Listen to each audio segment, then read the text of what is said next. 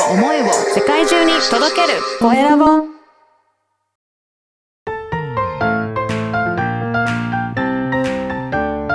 聞く力能力技術魅力があるのに伝わらない社長へ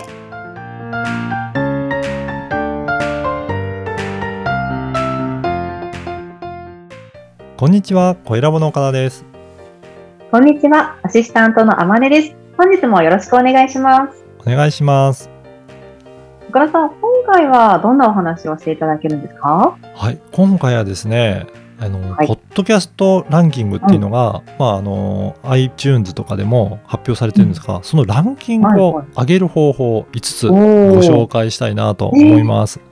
あげたい人多いんじゃないねですかね。多いですよね。やっぱりはいなんかやるからにはランキングって見てる人多いと思うんですよね。うん。あれですよね。天音さんも電子書籍ではいナンバーワンいっぱいと、はい取られてますよね。そうですね、12部門で1位をねさせていただきます。やっぱりそういったランキングではい1位取るってすごくブランディングになると思うんですよ。確かになりますね。なの、で、ポッドキャストでもぜひ、あのーはいこの部門で1位取ったことがあるとかってなると、すごくそれだけでもブランディングになると思うので、ぜひはい。ランキングは気にしていただければなと思います。うん、で、はいポッドキャストには、ポッドキャスト特有の、えー上げ方があるので、今日はそれをあのご紹介したいと思うんですが、まず、はい。ポッドキャストのランキングってどういった、えー指標で決まってるかっていうと、再生数よりもチャンネル登録者数がはい。どれだけ増えたかっていうところの方が評価が高いんですね。えー、増え方っていうか、うん。増え、増え度というか、そうですか？チャンネル登録が、えーこの1週間で何人増えたかっていうところがうん。結構ランキングに影響するんですよ。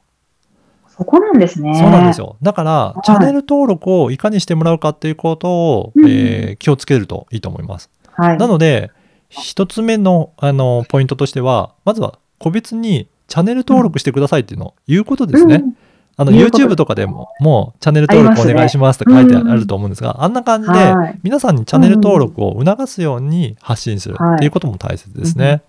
ははいい。で、2つ目は、そのチャンネル登録方法なんですけど、ちょっとはいポッドキャストってどうやって登録するのか分かりづらかったりするんですね。あ、そうなんですね。うん、あの、うん実はこのチャンネルを開いていただいて、はい右上の方に、今だったら iPhone のアプリだと、プラスボタンがあるんですよ。そこはいのプラスボタンを押すと、チャンネル登録になるんですね。はいなので、そういっうんた、ここのボタンを押すと、チャンネル登録になりますよっていうことを、しっかりお伝えすることによって、やり方がわからない方も、あ、じゃあそこをちょっとタップしておこうっていうふうに、簡単にやってくれるので、それで、えチャンネル登録してもらいやすくなりますね。なるほどですね。うん、そこを伝えるだけでもだいぶ違います。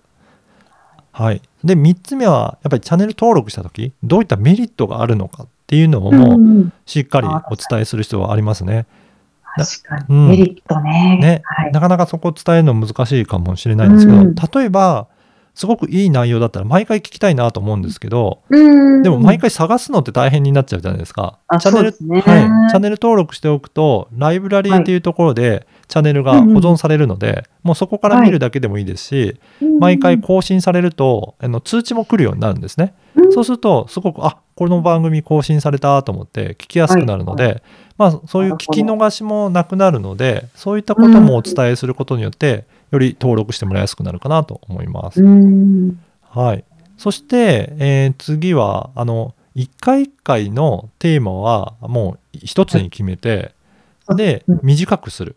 で、うん。あ、のためになるような内容をちゃんと発信するっていう、まあ、あの長く、えー1時間とかやるよりも5分とはい。か10分とかでも、うん。はい、あのうん短めのものを、えー発信していくっていうことが聞いてもらいやすくなるかなと思います。そうですね。集中力1時間とか続かないですそう。なんですよね。結構、うんあのーなかなか長い番組だと今ちょっと時間ないなっていうふうになっちゃうんですけど、うん短い番組だと本当ちょっとした隙間時間に聞いてもらいやすいっていうのはありますね。はい。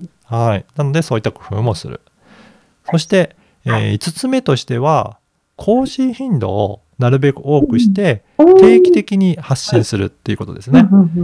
なので、あのそういったあの長いのを、まあ、月に1回っていうよりは、短くても頻繁にうん。週に何回かできた方が、やっぱりあのアクセスとしても上がりますし、あのはい。番組としても評価が高くなりますので、うん。ぜひそういった番組作りをしていただければなと思います。